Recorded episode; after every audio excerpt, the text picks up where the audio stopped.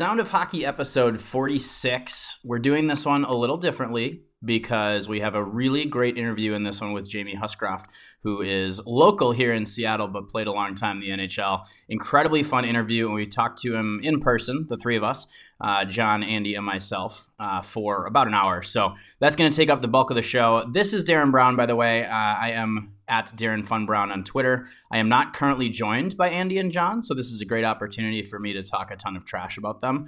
But I won't because I'm a gentleman. I do want to, however, read a quick review for you that we had come in. This is from Anthem Polly. Now, Anthem Polly was actually noted in our last review from last week from Lola Laptop. So apparently they know each other in some way. I'm guessing they might be husband and wife or something like that. Anyway, it says, What a fantastic podcast. This is a great hockey podcast, a rich and entertaining blend of hockey news from one on one interviews with Seattle's new Crap Weasels GM, Ron Francis, that happened last week with Andy. Well done, Andy. To the random and rampant short-changed AHL app developer having a push alert meltdown. This broadcast lets no story get by us. Your hockey smarts are sharp as your wits. I love the weekly one timers, but the newly minted Get Off My Lawn segment pulled at my heartstrings and is now my favorite segment. I'm a beer league goalie too, and no one should ever cherry pick in an ice hockey game, especially in a 100 foot rink. Darren, I understand your frustration. I think you were brave to speak up to the cherry picker. Thank you all for the great hockey content all year long. You guys are fantastic. Keep the podcast flowing. And that's from Paul Klein. Thank you so much, Paul. That was awesome. Uh, I appreciate the support of this, you know, rather difficult time. I did have another rather difficult moment this past week where uh, beer league related. I subbed on John's team and gave up the winning goal on a wrist shot from outside the blue line. So it's been a tough couple of weeks for me in beer league, but uh, you know, it is what it is. And I appreciate your support, thoughts, and prayers, and that incredible uh, review, Polly. Uh, by the way, being that it's episode 46 and it's just me right now, we're calling this one the Jared Spurgeon episode because what else would we call it? And John and Andy don't have a say because they're not here. So uh, here's our intro music, and once that's done, we will get right to Jamie Huscroft. Thanks so much. Enjoy.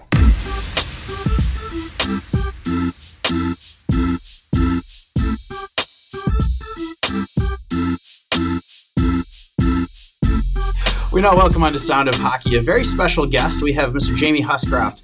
Uh, he played, if you aren't aware, 350 NHL games, had over a thousand penalty minutes in his 10 years. That's uh, something to hang your hat on there. Uh, he played with the Devils, Bruins, Flames, Lightning, Canucks, Coyotes, and Capitals during the course of his career. Uh, and now he is local. So we're actually here in his office at beautiful Sno-King Arena in Renton. How are you doing, Jamie? I am just happy to be here in your guys' company. I'm, I feel so blessed. not the highlight, the highlight of your career. Yeah, yeah. Not that I wouldn't. Yeah, you made it. Yeah, you I, made I it. made it to the big time. I'd rather be home watching reruns, but look, we won't go there. so I saw you play very briefly in this uh, Fred Hutch hockey marathon that happened over the weekend. I noticed you've. Uh, it, as as an adult hockey player, or what do we call it now, beer leaguer? Yeah. What what, what Yeah, level you- do you consider yourself at I, this was, I was waiting for you to say. I've noticed you've slowed down. Is that what you're going to No, say? You, you, no. just- you decide not to, or what were you going to say? No, I, I thought you looked pretty smooth out there, actually. But uh, what I was going to say is that I noticed you switched to kind of the Gretzky style Jofa helmet. Oh, I did. Uh-huh. So, what uh, what led to that? Because I think you were more of a CCM guy back in the day, right? Yeah, I was actually. Um, well, running rinks, I see a lot of used equipment around, and people Mm-hmm. just either leave it or donate it.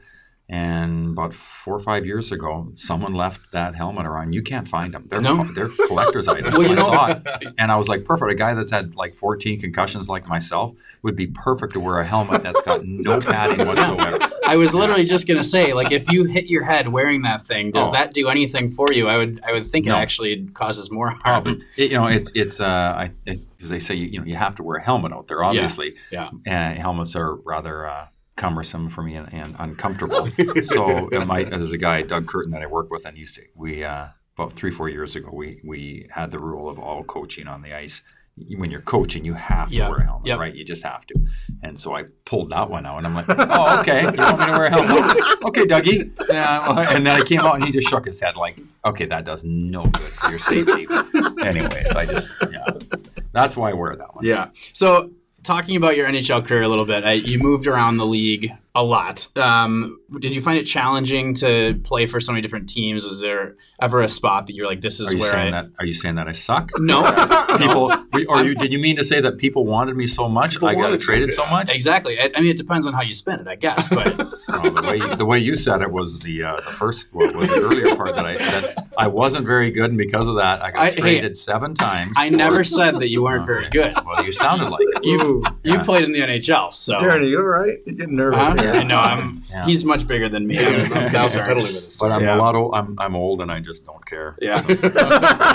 no, but but really, what was your your I guess your favorite team to play for? Well, what? look, look, so look around you in the office. What do you think? Yeah. Well, I, I actually know the answer because you told me this Okay. the first time I met you. But So, uh, so, so if you look around the office right now, you see um, the uh, Fenway, a picture of Fenway Park, uh, Boston Garden, Providence Bruins, where they played. That's a minor league team. Johnny Bucyk's uh, skating around. Uh, I think in 1971. I think when they won the cup, uh, and then some other old uh, Milt Schmidt pitchers. Uh, all, most of them are Boston pitchers. So Yeah. I was raised. My dad was a Boston fan because Johnny Bucyk, uh, who was the assistant captain um, when they were winning those cups, he lived. He married a girl uh, from my hometown, Creston, and he had a hockey school there every summer.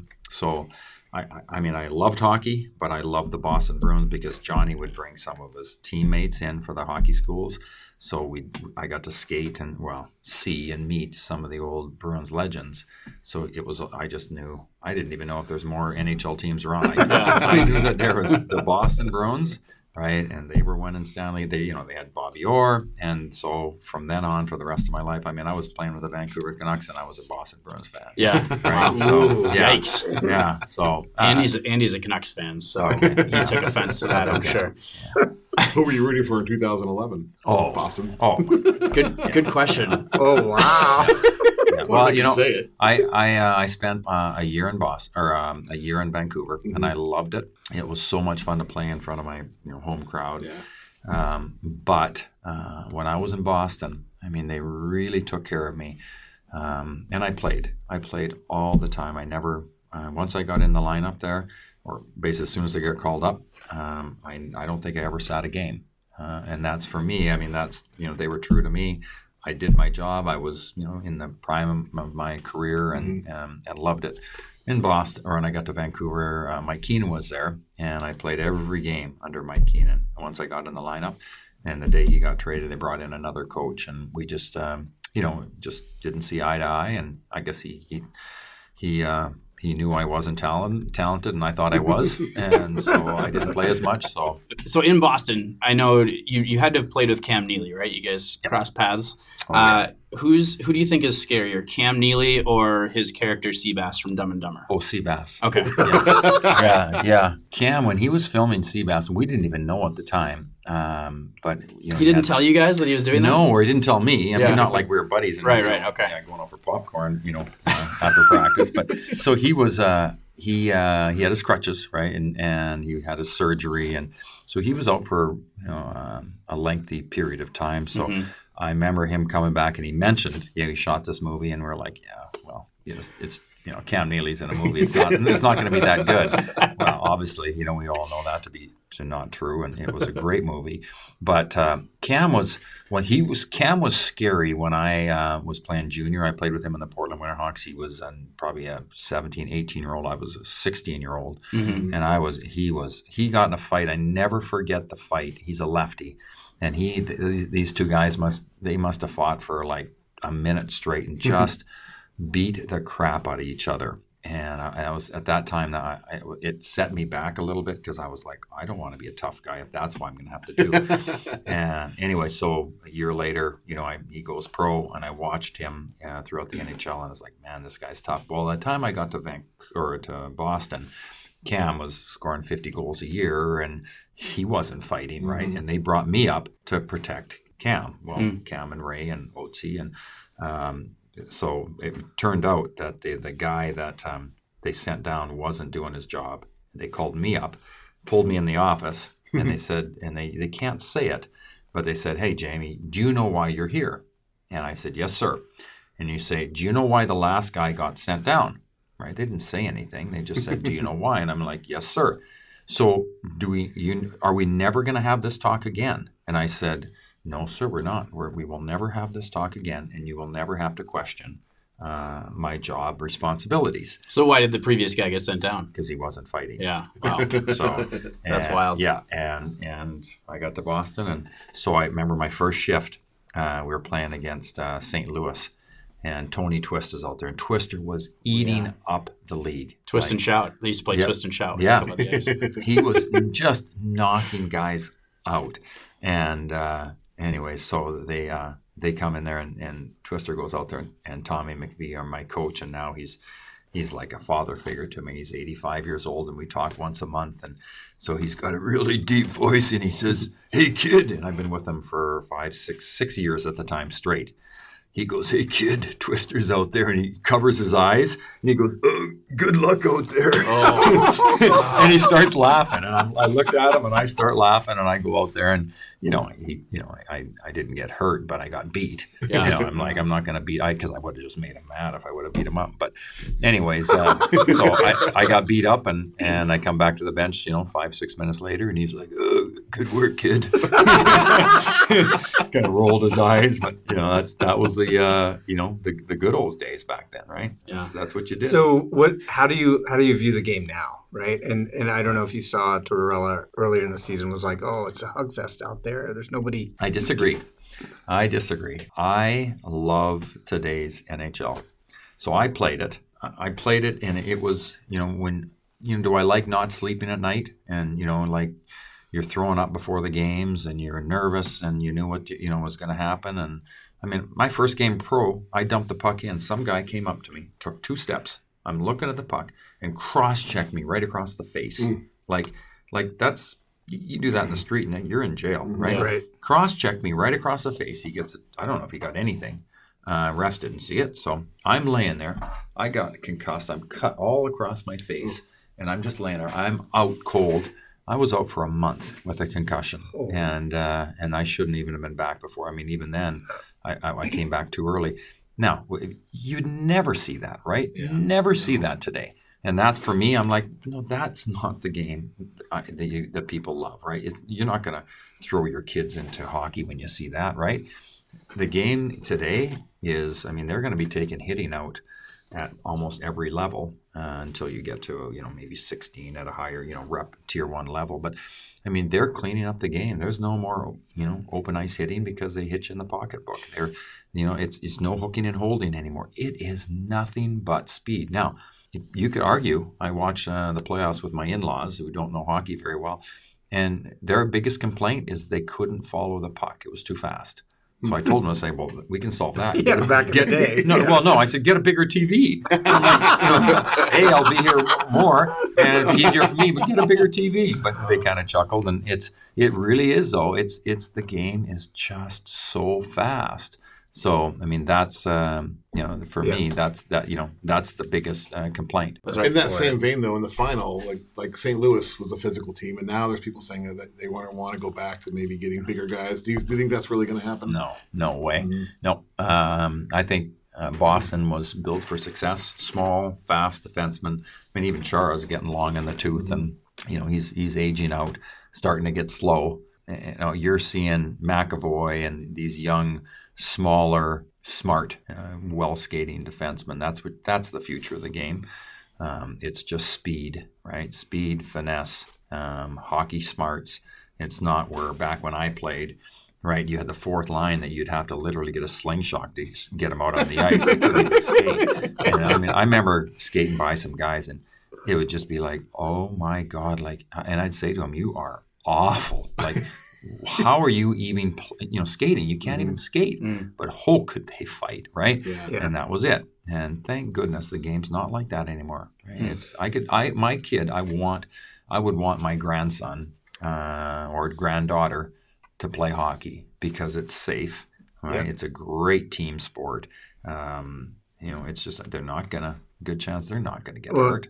and over the years, right, I've I've talked to a lot of people about going to the junior games, and juniors used to be really rough, Oh, right? my- You know, not that it was tougher than the NHL, but in a way, like you don't expect kids to like be in a line brawl, right? And Oh and God, yeah. friends would tell me like 15 years ago they'd go to a game, there'd be a line brawl in a junior game. 18 year old kids, right? Well, they still happen sometimes. It, it does. Probably It not to does. the same But, but I'm Like- t- not not. like it did when yeah, and, and Andy knows, and even when I moved up here 15 years ago, like it, it was brutal at times, We, but it's yeah, changed. we had some we had some line brawls that were just Then full on like. Well, I remember one guy. I'll never forget that we were playing um, Calgary, and the guy was fighting. I went and I pushed him down, and his head smacked against the ice, and the blood. It just, I mean, within five seconds, there had to be two, three feet of blood surrounding this guy, a big puddle. And I remember my my girlfriend at the time, my wife now, she was just like, I don't know if I can do this. Like, I, I you're that's not the person. I don't know if I want to be with you because how could someone do that, right? Mm-hmm. And I, I just thought I didn't mean to. It just happened, and it's you know, but it, it is part of the game, and Yeah. you know, so that was, you know, it's just like you know, it shouldn't happen, right? Yep. And, and they don't. It doesn't anymore for the most part. And they got visors on, and you know, they they chirp and they pull and they tug and pull, and, and then it's over. yeah, and that's Right. that's And, fine. that- and that's Yeah. fine, right? It's uh, yeah. So you did start in Portland before you got here. Yeah. So then you get traded to Seattle, or yeah, I assume Mm-hmm. traded, and then how was that rivalry back then when you when you were out, playing? absolutely uh, pure hatred. like to get to go from Portland. Portland had it would have been like going from the uh, uh, like the Bellevue, working out at the Bellevue Club, you know, to your to the and going to your brother's, you know, like goat farm, and where there's a little ice rink in the back or something like that. It's so it was like going from a you know an NHL team to a lower minor league team in one in a, in a three hour drive and that was going which direction? you're going north from Portland to here. Huh. Wow. And I so Portland, I was you know they they just they just ingrained in you that Seattle was just trash, right? Mm-hmm. You know, it's just mm-hmm. that's the way they they they, they portrayed us, and, and it was somewhat true. But you know, I, I, I turned out to be a you know a pretty good defenseman uh, a couple of years later, and I made I just every game I just made them pay. I mean, I I must have beat up fifty of those guys, and just I hated them so much, you know, and I hated their but I hated their program. I didn't hate the players, I hated their program, Yeah. and that's what you know Seattle. I mean, perfect for Seattle coaches, and they didn't have to do anything. It was uh, ingrained in my you know in my I had that much Some hate of- in me. Some of that that feeling still persists, I think, between the two programs. Totally, yeah. and, you know, Even though it's just- Seattle's yeah. nicer now than it was Yeah. back Oh, then. now now Seattle probably has that an arena's equal much or, better than yeah. yeah, I'd say Seattle's probably got a better program and has for a while, right? But anyways, right, your kids and you know what do we know? So. I want to circle back. One one thing you mentioned is that they're they're taking hitting out at the younger ages. I have a theory, and I've had a theory for a long time that the younger you can start kids hitting, the better it is because they're moving slower and they learn to protect themselves at a lower age. Do you agree with that, or you disagree? You think it should so the later the better to start physical play. Yeah, physical play. Now they there's contact as far as uh, you know, just just contact, just running into each run, other. yeah, like bumping into each other or forcing you off a puck or Push you know, or into the boards, separating the, yeah. the person, uh, you know, from, from the puck, Mhm. but you don't separate the person from consciousness. Right, Right, So That's the way yeah. we grew up, right? Yeah. Just knock them up. You don't have to worry about them. Well, now it's just you. You can, you know, you can push the person out and you can protect yourself, and they still teach you. And they have checking clinics where they, you know, rub you off a little bit and they teach you how to protect yourself.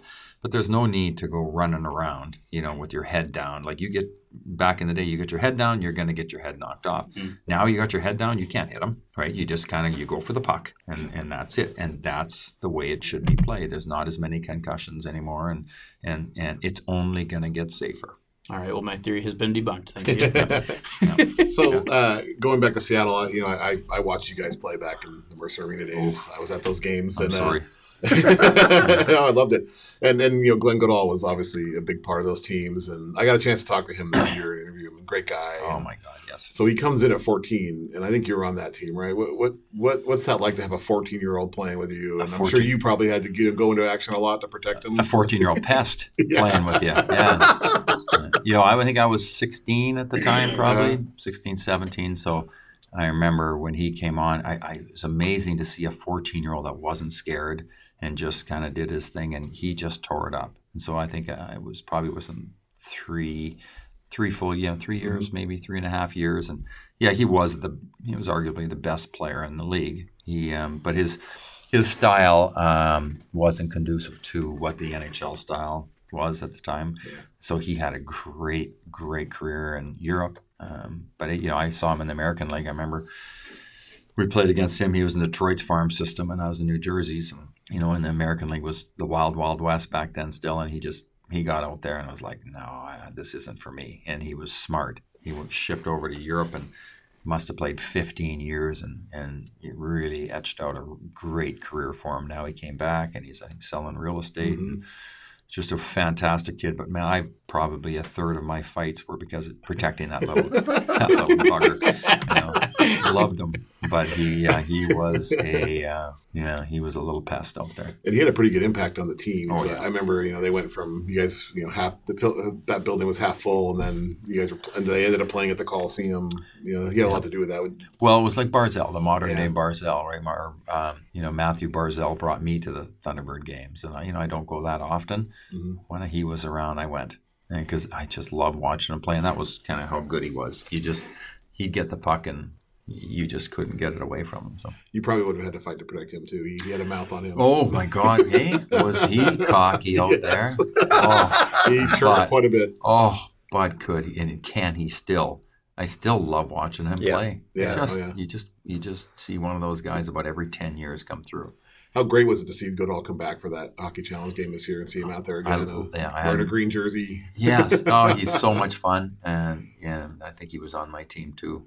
Yeah, but he, it was nice to play with him again, and and he still is, you know, a little speedster, and and just he, but Glenn's a very uh, just a happy-go-lucky guy, right? Not a you know care or concern, and just you know when you got that much talent, I guess you can have that attitude. I didn't have that luxury. And so we talked a little bit about Mercer Arena, which is gone now, sadly, but that place was pretty crazy. Mm-hmm. I remember going to games there and Square corners. yep, square uh, corners, uh, concrete. Uh, Yep. the the, uh, the the the dasher or the, the boards were like embedded in concrete, so they had no give, not even a, uh, not even a, a centimeter of give. So guys were getting hurt, and they were it was about six inches lower. Uh, the ice was, so the Mm-hmm. boards were a little higher, and, and then that chicken, not chicken wire, but it was like fencing. Yeah. Chain link. yeah, chain for a long link. time, yeah. Yeah, and you'd go into the corner. When I was playing with Sport Portland, I'd get hit in the corner, and people would spit on you and throw beer on you, and it'd be like, you never want to go in the corner. And you can really hear what they're saying when it's chain link fence too, which is weird. There's like the the sound protection when it's glass. I, I played in a rink like that, not quite to that degree growing up, and it was a very strange feeling. I remember for the first time when you could actually hear like the parents like talking Yeah. trash about the kids, Yeah. like they're talking about yeah, me. yeah, it was yeah, and everybody's drunk, right? It's a college crowd, Yeah. everybody's drunk. So Yeah. like, well, no kidding, right? They're gonna just it was crazy. I, I talked to Brendan Witt a few years ago, and he said that he there was a he knew the spots on the board that he could run somebody into that where it wasn't going to give. oh, okay. Did you have those spots mapped out? When I, you you know playing what? Good for Brandon because I thought they were all like. I, I was like, it didn't matter. You know, they were. I didn't know there was a soft spot in there. They all felt hard to me. Gee, he's a big boy Yeah. and a good kid. So, so you also play for the Breakers. So I got to ask, like, what, what, what, what did you prefer, the Breakers orange or the T-Bird green? Oh, T-Bird Green. Breakers Orange were just, we were just a bunch of, it, we were the bad news bears of the league, right? Then um, a gentleman out of uh, Calgary bought the, um, uh, bought the team and turned it into the uh, Thunderbirds. And really, that's when they started to take off. Got some respectability back and, and uh, really made it a proud place to play. And, you know, then Russ came in and, to, you know, to this day, it's just a top notch. Uh, Russ and his team and Colin and all these guys are uh, are just great guys. Yeah, those jerseys were very 80s, though. Oh, the, just they the logo ugly. and everything were very The 80s purple looking. was yeah. it like a purple and orange, and then the Cooperall. Yeah, I was going to ask the Cooperalls. Uh, we used to stick uh, food in there because we weren't. If you weren't playing much, you put food in your Cooperalls. Like uh, you put licorice in there Uh-huh. and, like little juice boxes. Uh, What do you think the downfall of the Cooperall was? you know, for me, they were just for some reason it was itchy, Mm. uh, and they just looked bad. Yeah. you know, I mean, they thought They were goofy. yeah, they were goofy. It was a some sort of a marketing. and the whole league went to them for a few Yeah. years. It wasn't just Oh. you guys; it was the whole WHL. It just yeah, it just didn't, didn't look good. So yeah. Well, you mentioned Russ Farwell, so he, he trades for you Yeah. in Medicine Hat, and you go on over there and you end up winning a Memorial Cup. What's that experience like to go win win that tournament? It- it's uh, um, that was for me. I, I remember my last, the day of the trade deadline. I go and Sheldon Ferguson, I think, was a general manager here, and I, and I just said, hey, um, I just I broke my hand like a couple uh, games into the season. That's my last year. That was my fourth year, and I was just at the time um, back for like three weeks, and my hand was healing up, but we were already mathematically out of the playoffs. It was a trade deadline. I'm like, hey, I, I mean, I've been drafted. I'm, I know I'm. We all know I'm going pro the next year. I'm not coming back. And uh, Were 20 or 19? I was 19, 19. but I mean, I, you know, I had a, a good year, Yeah. and, and I, I, New Jersey said I wasn't coming back. So, and I said, why don't you just get something for me? Like trade me to the East, and uh, and then, but trade me to a contender. I'd love to take a shot at the title, right, and win the cup. And you know, I was nervous though, because then you know, my my girlfriend at the time, my wife now, is you know, you're and you're comfortable, right? You're one of the leaders of the team, and you're like, yeah, I could just party here for a couple months, and you know, and then go Mail it in. yeah, mail it in, right? But I, you know that that part of me, I, I wanted to play for a winner, and uh, so the next morning I woke up, no phone call, no nothing. I'm like, crap, you know, I didn't get traded. Well, you know, I go to the rink, and I get there, and they're like, hush, come on in. We traded you. I'm like, yes. so uh, I get there, yeah, and then I get there, and they're like, yeah, we traded to Medicine Hat. I didn't know anything about Medicine Hat, and um, so I go over there, and we went on a tear. I, I was the number. This guy named Chris Joseph and I were the number one, two D in Seattle here. So I was getting paid. tw- I was 25 minutes of ice a game. I mean, just power play, penalty killing. I went to Medicine Hat and I was on the third string defense. Where they were so. I mean, Dean Chynoweth, Wayne McBean, Scott McCrady, Was Linden on that Ryan, team? Trevor Linden. Yeah. Yeah, but there's the, the defense. I mean, they Yeah. were stacked. And so I went from number one, two to number five, six.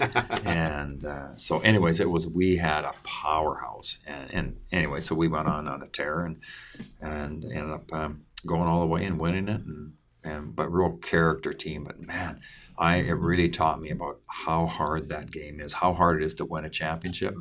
I was 210 pounds at, at training camp, and I weighed out at 189 pounds after the cup.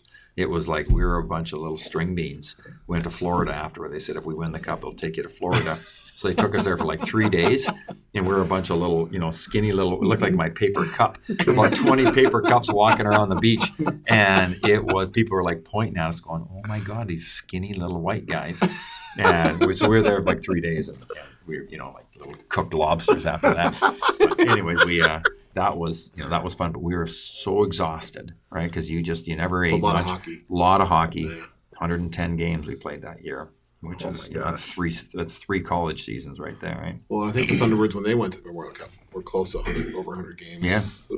And, and as an alumni of the Thunderbirds, when they won in 2017, does that mean something to you watching that and seeing them do that? It did, yeah. I really, um, you know, couldn't have been more proud of them, and they had to, you know, they worked hard.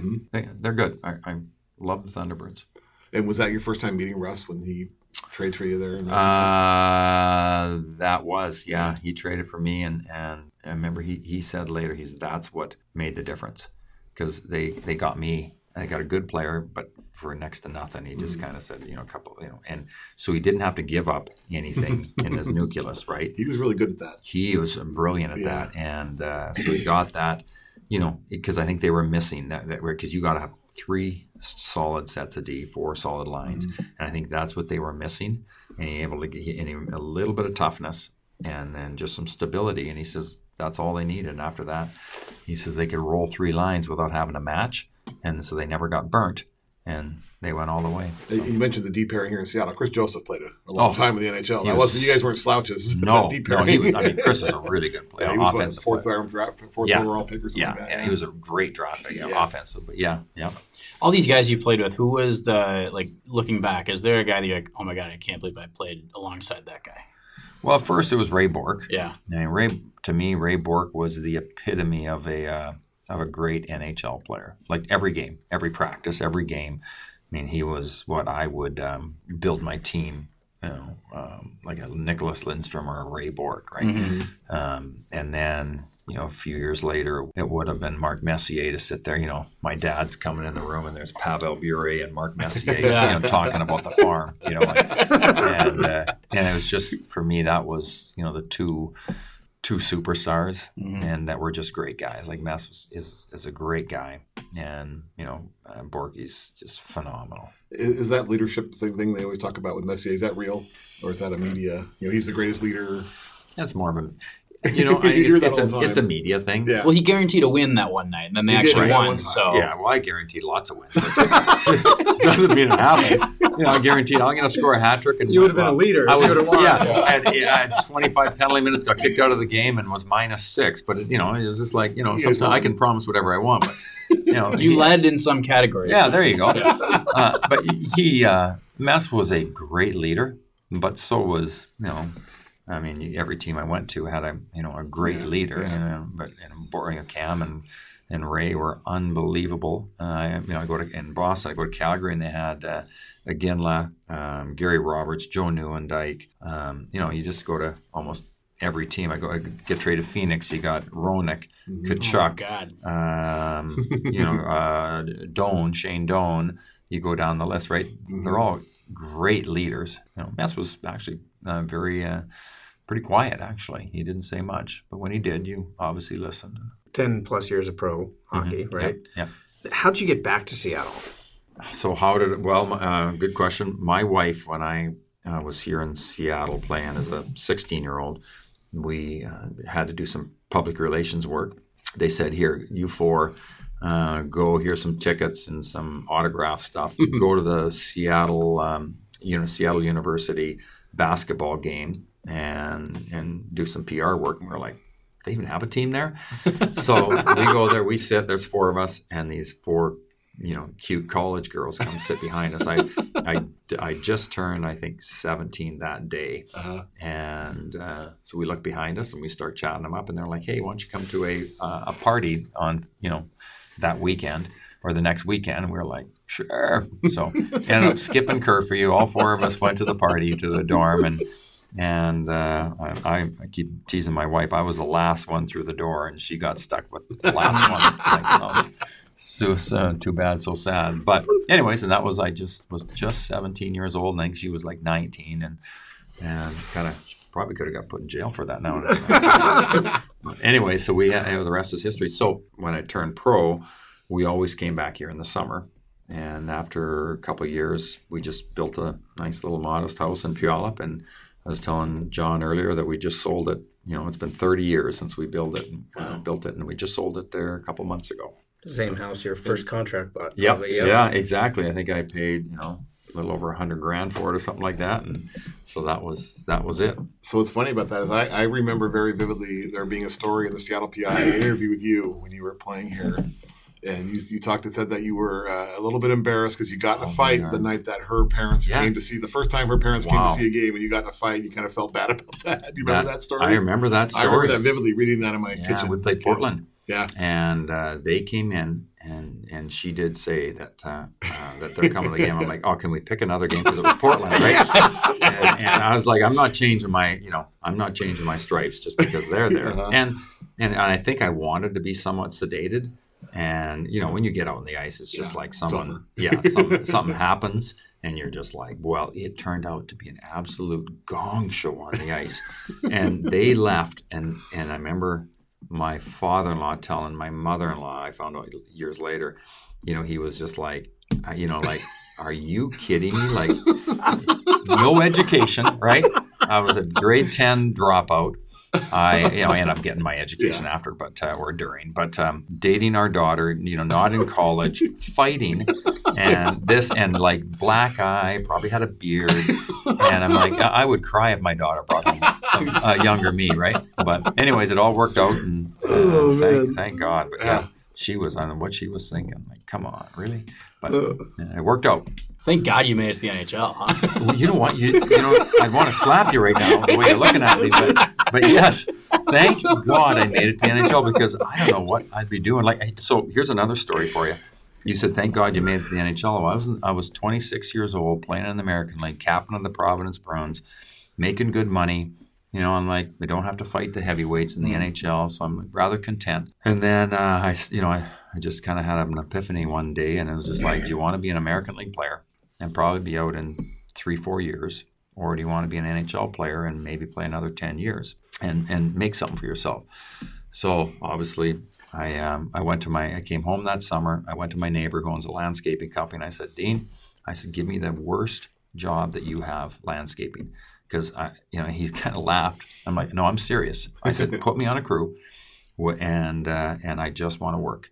And he's like, bring it on. So for two, I think it was just two months because I still had to train a couple a couple months uh, to get ready.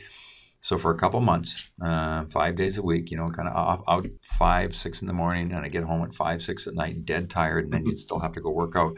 But I was, I was, uh, I think the only guy in my crew that could speak, you know, speak English, and I worked uh, worked so hard. So the next year, I go to training camp uh, in Boston, and I went right through the roster. And I went, I mean, every guy that I wouldn't fight or go up against before, I just went one, two, three, you know, and then I went right on to the uh, exhibition games, one, two, three, you know, every game, ended up making the team and never looked back. But you know, for me, it was, and for most, it's just a, there's a mental block that a lot of people can't get th- get over or get through, and that was me. I just I'd go up to Probert or Kocur or you know, and be like, no, I can't do it tonight, right? Or McSorley, and then after I'm like, I'd rather fight McSorley or or do this, you know, landscape for the rest of my life. And I think like, McSorley wore the Jofa helmet unironically. yeah, yeah, he did. Uh, it didn't matter. What are you gonna do? That's a Hit him? scary dude. Yeah. Like, yeah, yeah. It's like you're fighting a bear, right? You stop Yeah. when he wants to stop, Yeah. not when you want to stop. So, yeah. Yeah. Yeah, we laugh when Marty if we go to these do these fishing trips in the summer, and, and Marty's there, and I kind of we just laugh. I'm like, "What were you thinking? I was a middleweight, you know, beating me up like that." and he just laughs. You know, the nicest guy you'll ever meet. Man, is he tough? Yeah. Have you, uh, that reminds me. I, I've you know I've covered the Thunderbirds now for eight years, and I and I've always just found that the guys who fight the most, and, and even today's game Yeah. off the ice, are like the nicest, sweetest guys that you're going to meet. Is that is that something you've always found? Totally. Uh, I usually uh, I, I- I find the same way. Is uh, the tougher guys for the most part um, are the nicest guys because I, I never want to intimidate anybody because I've been intimidated. Right. I don't want to fight anybody because I don't enjoy it and I and I don't like getting beat up. Okay. um, I, you know, like a confrontation will happen on the ice and I'll just kind of smile and laugh because I know the you know ramifications of what happens, and it's not good. It's not fun. Mm-hmm. It does nothing for my ego. Makes me look like an idiot. And, and most of the the bigger guys that played in the league that had to do it never want to do it again. Right? Why on earth would I want to put myself or someone else through that?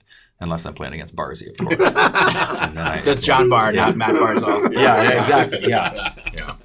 So you you mentioned earlier that you had a lot of concussions. How like a lot of the fear now is how it affects people kind of later on when they're done playing. How how has that affected you now? You know, it it, it doesn't um, affect me unless uh, I'm on the ice or someone were to come up and you know hit me, uh, like run, you know, bump into me um, rather uh, aggressively, or hit hit me on the ice with my head down. You get dizzy or what? Yeah, I get dizzy and I'd get in, a, in a, a fog, and then I just go sleep. I go Mm-hmm. sleep it off for a day or so, and and then you know within a couple of days I'm fine. But uh, I think that's if that's the worst of my problems, then I'm doing okay.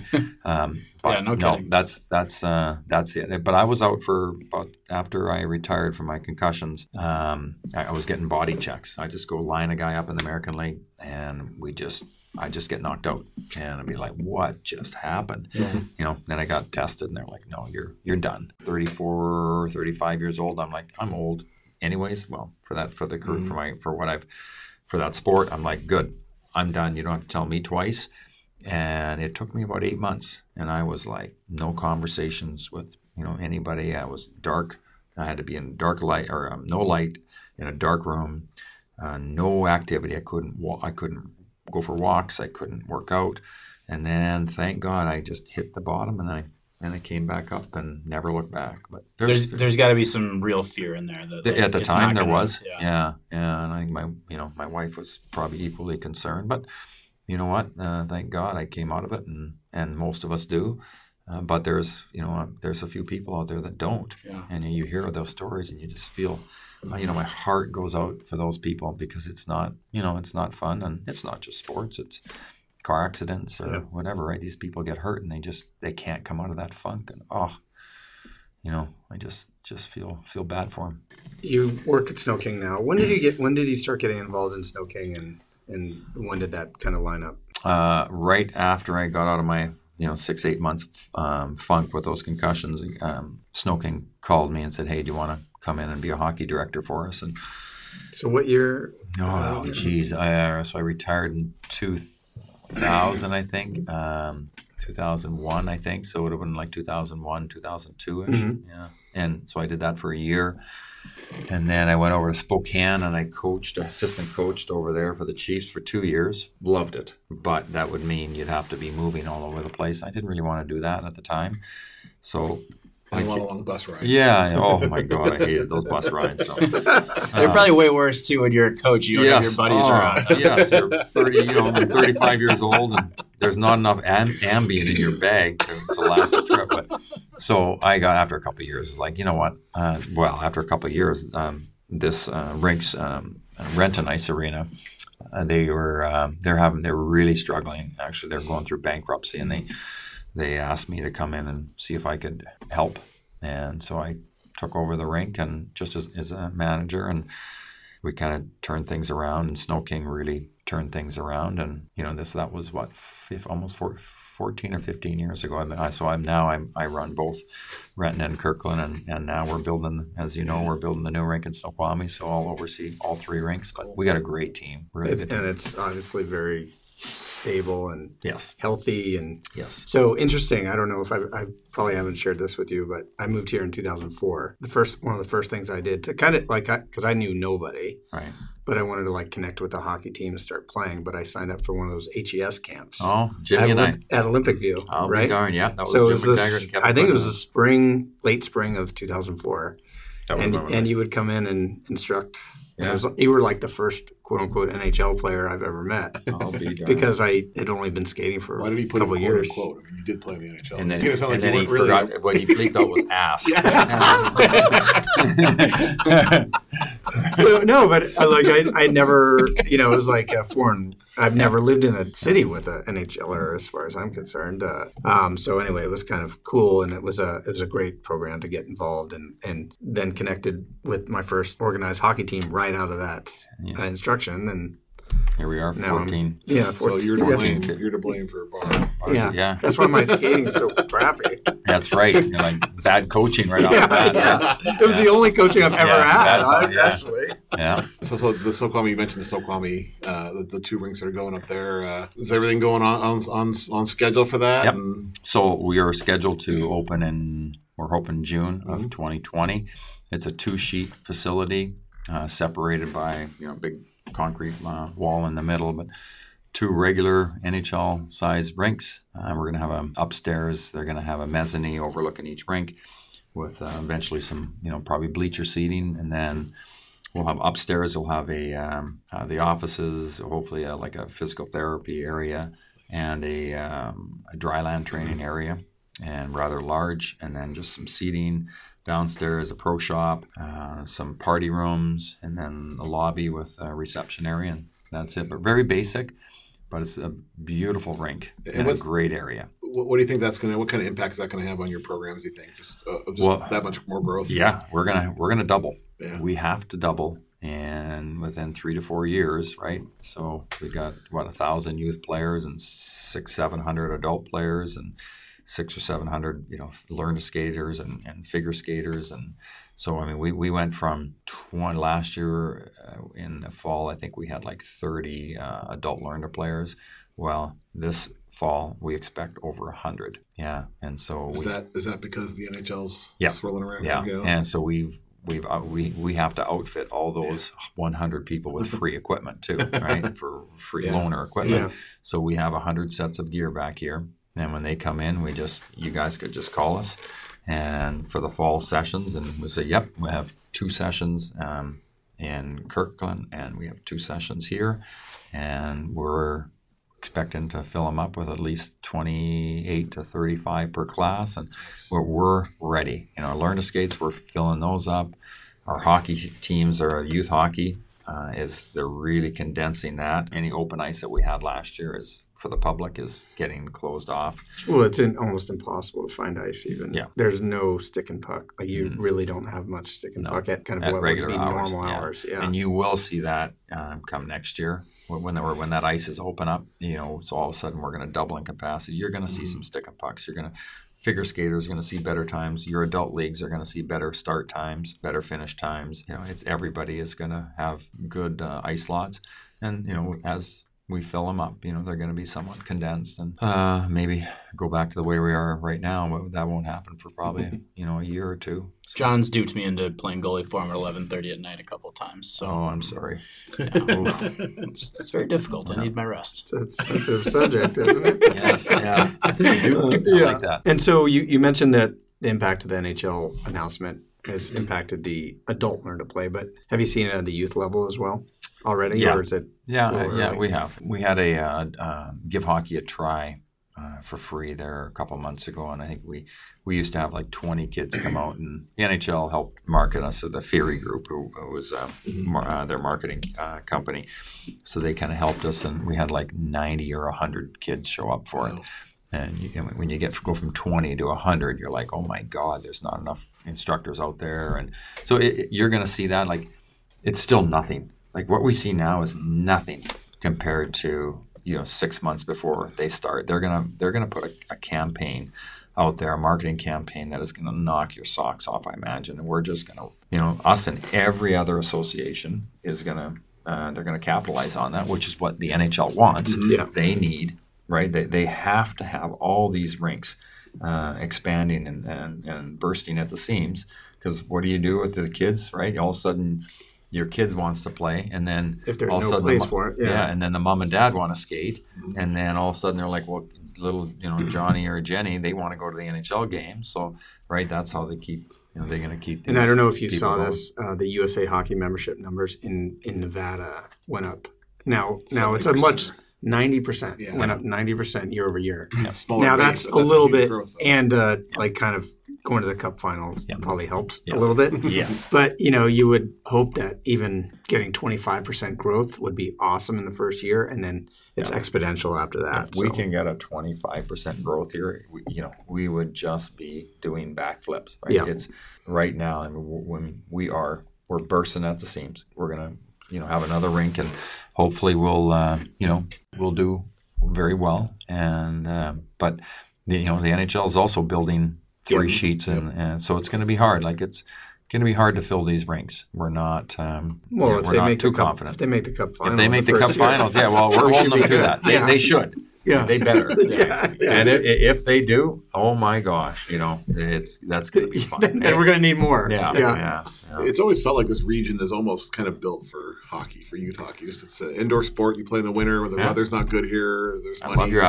attitude. have money here. It's like this. It just needs a spark, and that that this could be that. It'll be great if if if they can have some success. We all know what's going to happen to the hockey community here. If, you know, the figure skating, probably the hockey, the I mean, you name it. Um, the rinks are gonna they're gonna Yeah. grow, and and we're just gonna ride that wave. We've been communicating for years about the NHL potentially coming here. Anytime a some kind of media person from out of town would contact me, I just say, "Here's the people you need to contact," and it was usually you at the top, right? And so, you and I have been talking to the ESPNs of the world, that you know, that all these different outlets, Yes. and I always appreciated your support. You've always been super supportive when there weren't wasn't a lot of support out there or a lot of people believing in it. Right. But when did you really believe that the NHL was going to come here? I, you know what? I don't know if if, if you had uh, um, the faith or not, but when when NHL came here, I, I was like anybody, or like most, a little skeptical. Like, jeepers, can we do it? You know, um, um, is this a hockey town? You have to, you know, you have to question yourself and, and question the decision. Yeah, I, I believed it, but I wouldn't have put.